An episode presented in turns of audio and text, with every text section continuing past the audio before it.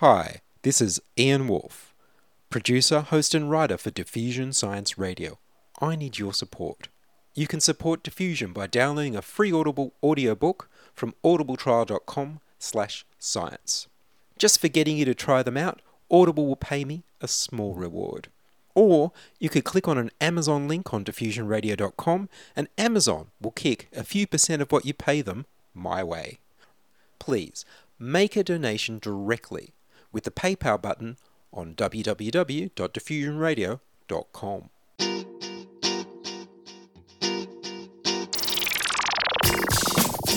Diffusion, the international science radio show. We have a bouncer on the doors of perception. The good, the bad, the ugly, It gets pretty exciting. the myths, the truths. Toxicology, Astroseismology, magnetism, the dark side. genetically engineered potatoes, Planetoid. Planetoid. I love that word. Hello and welcome to Diffusion. Sit back and relax while we inject weird and wonderful science directly into your brain. I'm Ian Wolfe. On this edition, Diet for Bacteria with Mark Read. But first up, here's the news.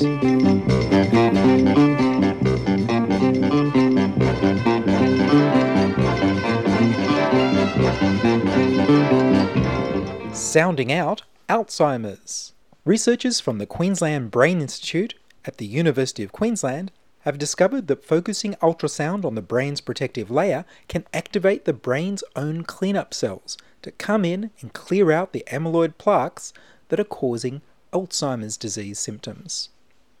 Three quarters of the Alzheimer's suffering mice treated this way recovered their memories and mental sharpness.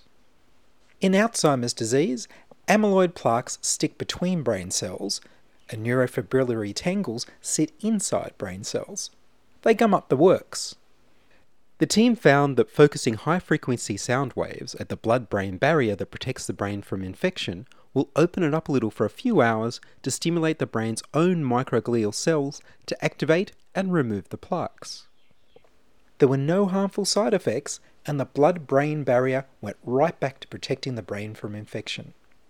The treated mice improved their performance in three memory tasks a maze, a test to recognize new objects, and one to remember the places they should avoid. The team will be testing sheep next, and humans will trial the treatment in 2017. I look forward to finding out how they test the mental acuity of sheep. The research was published in the journal Science Translational Medicine and was titled Scanning Ultrasound Removes Amyloid Beta and Restores Memory in an Alzheimer's Disease Mouse Model. Let's hope they also find a treatment to heal the neurofibrillary tangles inside the neurons so that everyone can regain the ability to say neurofibrillary three times fast.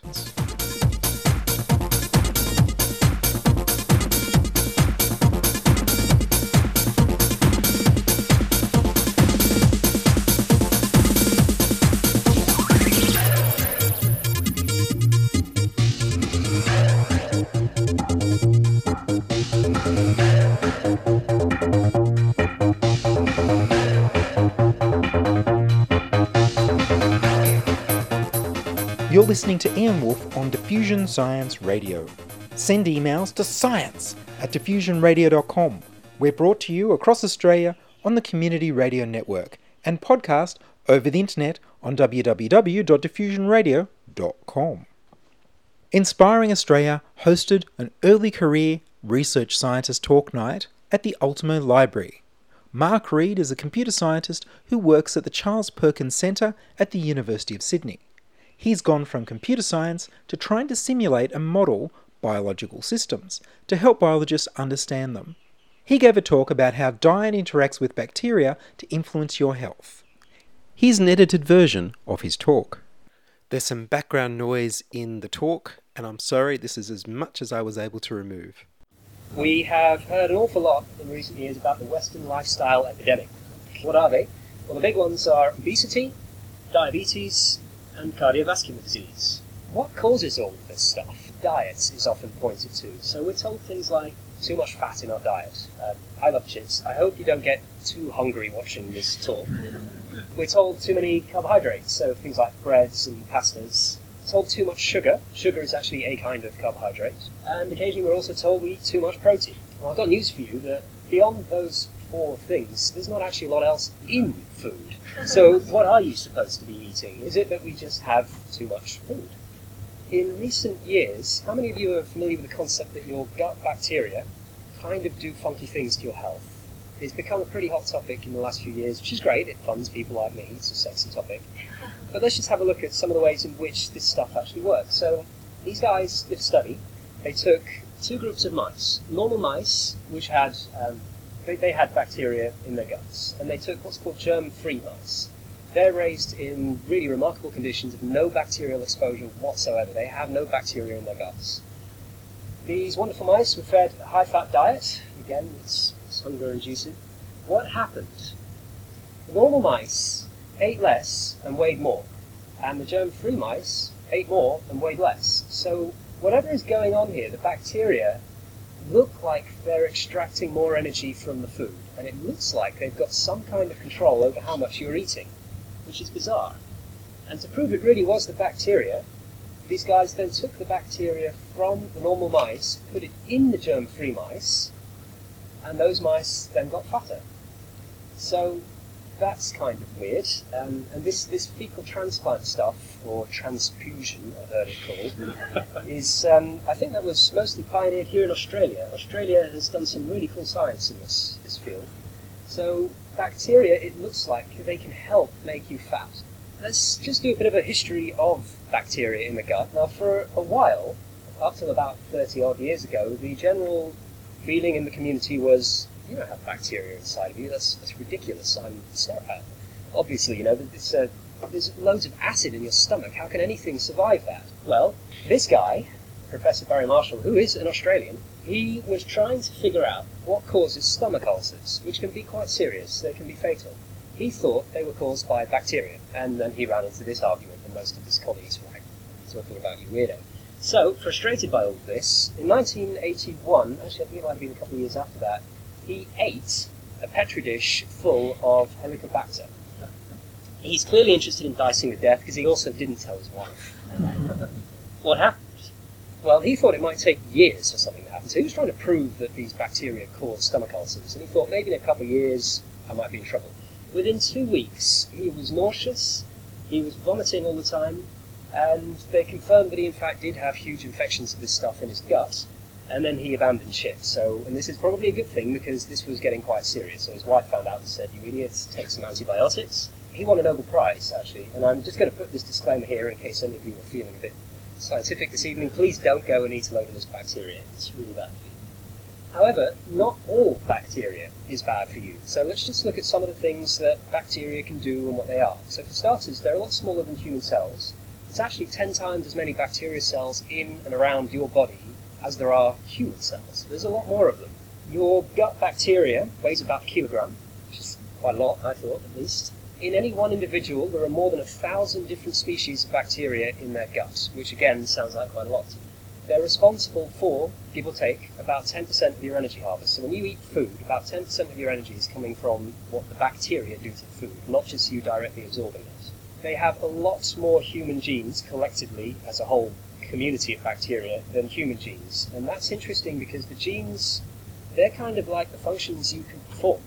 If you are able to do anything, it's because your genes enable you to break down certain foodstuffs and stuff like that. If you've got 150 more of them, these bacteria are pretty versatile. They can do a lot of interesting things. So what do they do? They produce vitamins. I believe they even produce essential vitamins that humans can't manufacture.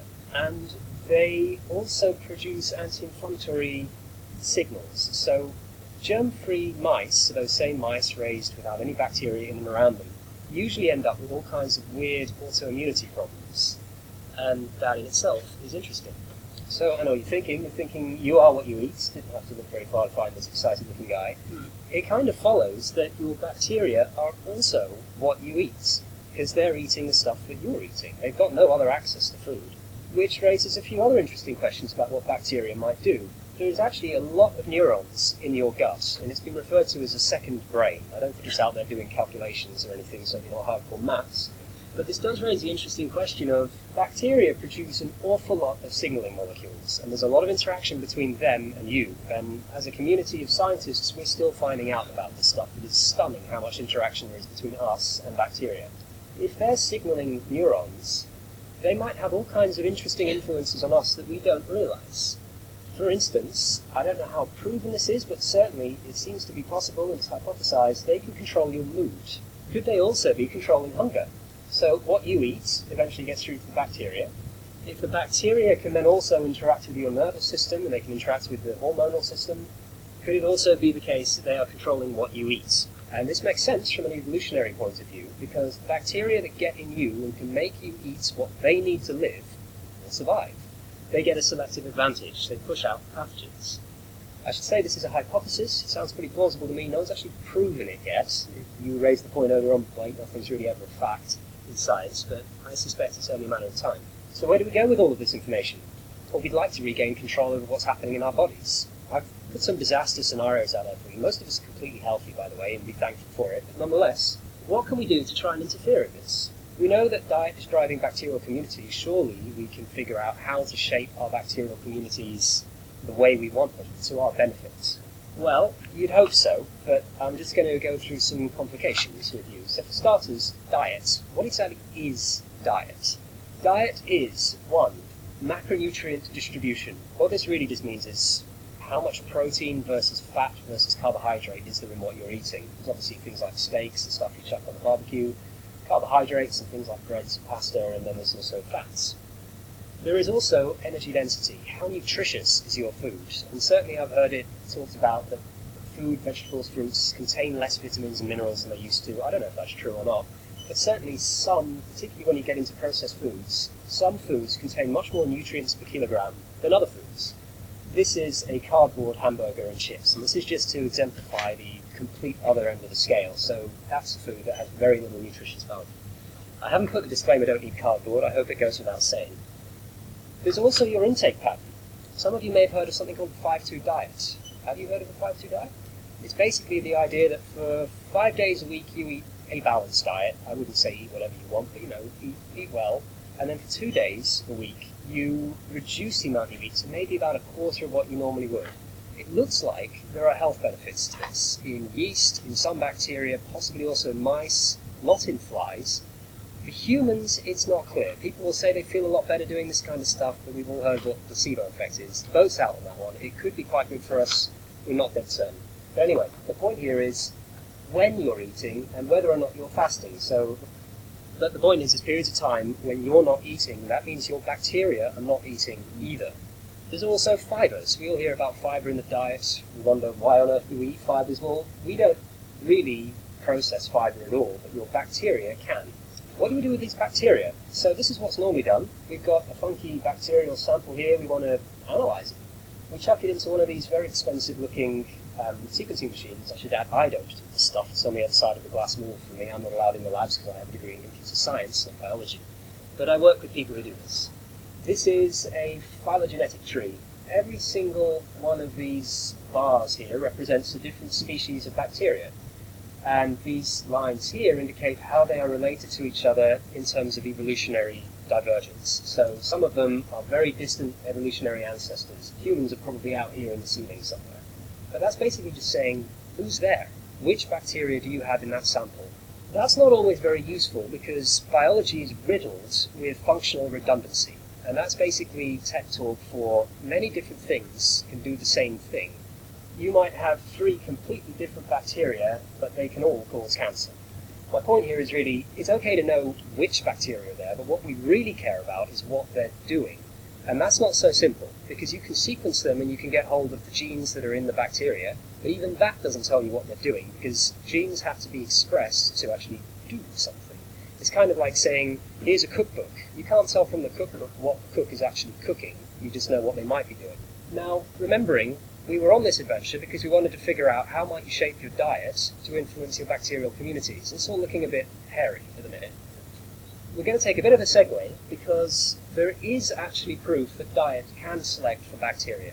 This is as complicated as the talk is going to get, so bear with me here. There were 100 mice fed different diets composing of different amounts of carbohydrate, things like bread, it wasn't actually bread, but if it was humans it'd be bread, versus things like protein. So 100 mice somewhere on this landscape. If you look at the relative abundance, and that means proportion of all bacteria, I'm something like 2% of the people in this room. So we're interested in all the bacteria, how many of them were this thing called Akkermansia. The numbers go up on these crappy looking diets, and up to about 7%, which is quite high for any one species of bacteria. Out here on these richer diets, where there's more nutritional content in those foods, not very many of these bacteria. What's going on here? If any of you've got kids, you know what that is. That's mucus. Your gut is lined with mucus, quite a lot of it.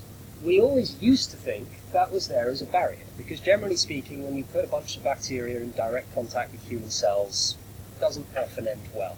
It's okay if it's some cells, but you don't want bacteria in your bloodstream, for instance. So we thought maybe this is there as a protective barrier. Now it actually turns out that some bacteria can eat mucus, which is bizarre.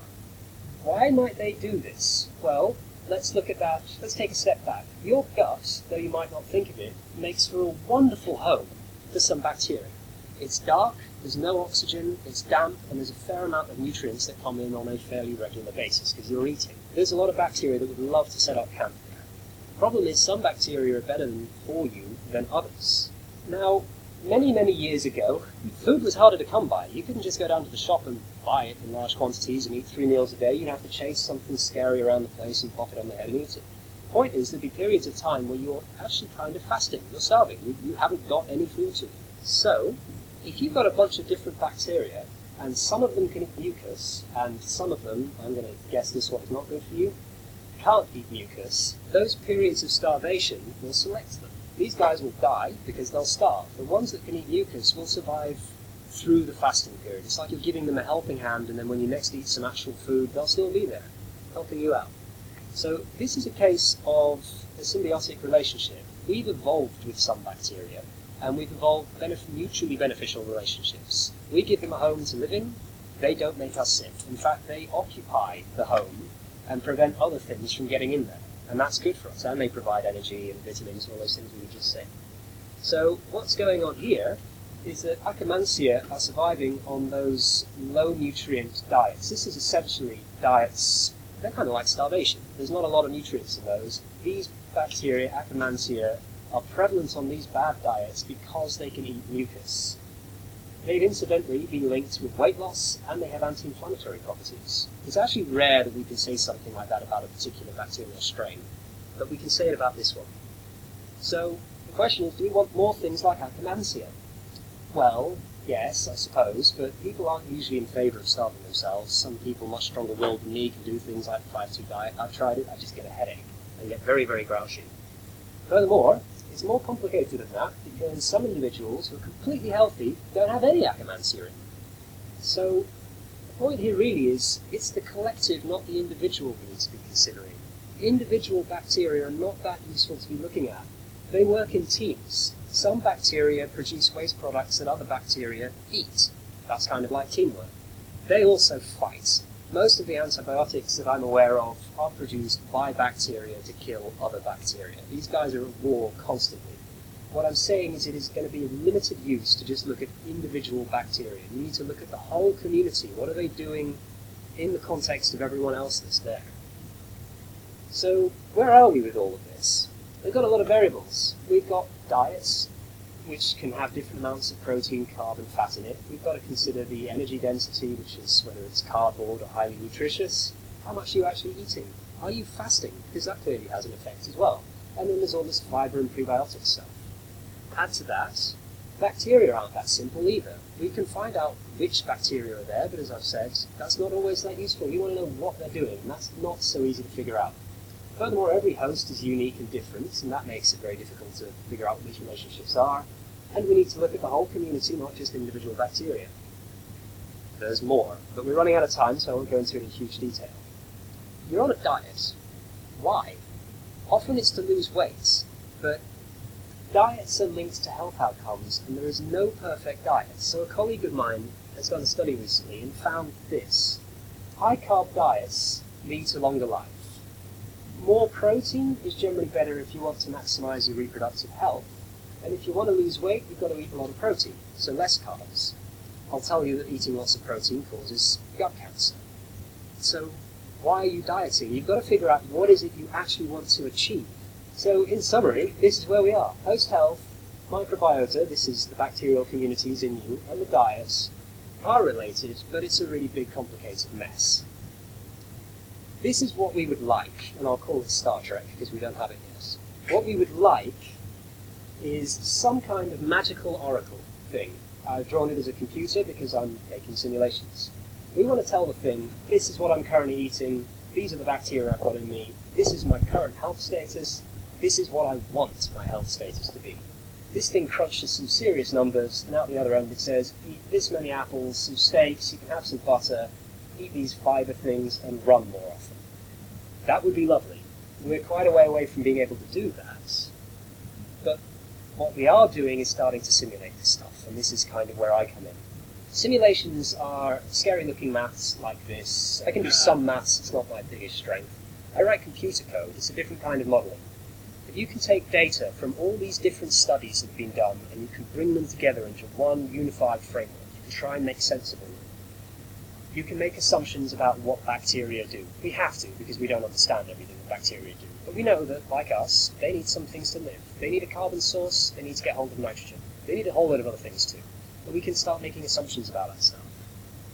We can potentially input an individual's characteristics, so don't just simulate the generic person, but actually provide some real parameters. Me, or Blake, or someone else in the audience may want to be simulated. And then we can ask the computer to figure it out for us. Based on me and everything that we've been input into you, the computer, what should I be eating? But let's just summarize where we are then. So I haven't come to tell you the results, I've come to tell you really, this is a problem. It's worth looking at, but it's really hard. That's pretty much where we are. So Western lifestyle diseases are an impending problem. We've got to deal with them. Diet looks like it could be the answer. Certainly we know that diet influences things like weight. But diet is more complicated than just what you're eating. There are all those other dimensions to it as well. We know that the bacteria in your gut do something. They can control your weight, they can probably control your hunger. Just by the way, they also are linked to obesity, autism, multiple sclerosis, inflammatory bowel disease, colon cancer. I read Parkinson's disease earlier on. Remember me saying there is a lot of interaction between the bacteria and you? They are critical to your immune system's function, and if they go kind of wrong, you go kind of wrong. Not all bacteria are bad. It's the community of the bacteria that matters. You can have cancer-causing bacteria in you, but if they're just a really small minority of all the bacteria there, you're probably going to be okay. Something else will be throwing antibiotics at it and trying to kill it. On that, thank you for listening. That was Mark Read from the University of Sydney talking about simulating the interactions between gut bacteria in our body under the influence of diet. I'll be posting Mark's full unedited talk on the diffusionradio.com episode page. You can hear my interview with Mark next week. Bacteria. Bacteria. Look, there's bacteria. Bacteria. Bacteria. You might not see them, but they're there. Bacteria. Bacteria. Everything you touch. Bacteria. Bacteria. That's right. Salmonella bacteria. But we have to watch out for bacteria that can spoil our chicken. Bacteria practically everywhere. Everywhere you look. In the kitchen, inside the cooler, in the dining area, in the restrooms, on our raw chicken. And like I said, bacteria. Bacteria.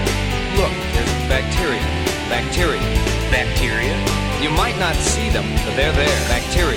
Bacteria. Everything you touch. Bacteria. Bacteria. That's right. Salmonella bacteria. Salmonella grows on raw chicken, especially old chicken. Moist foods like our salad, staph bacteria on the left, and strep bacteria on the right.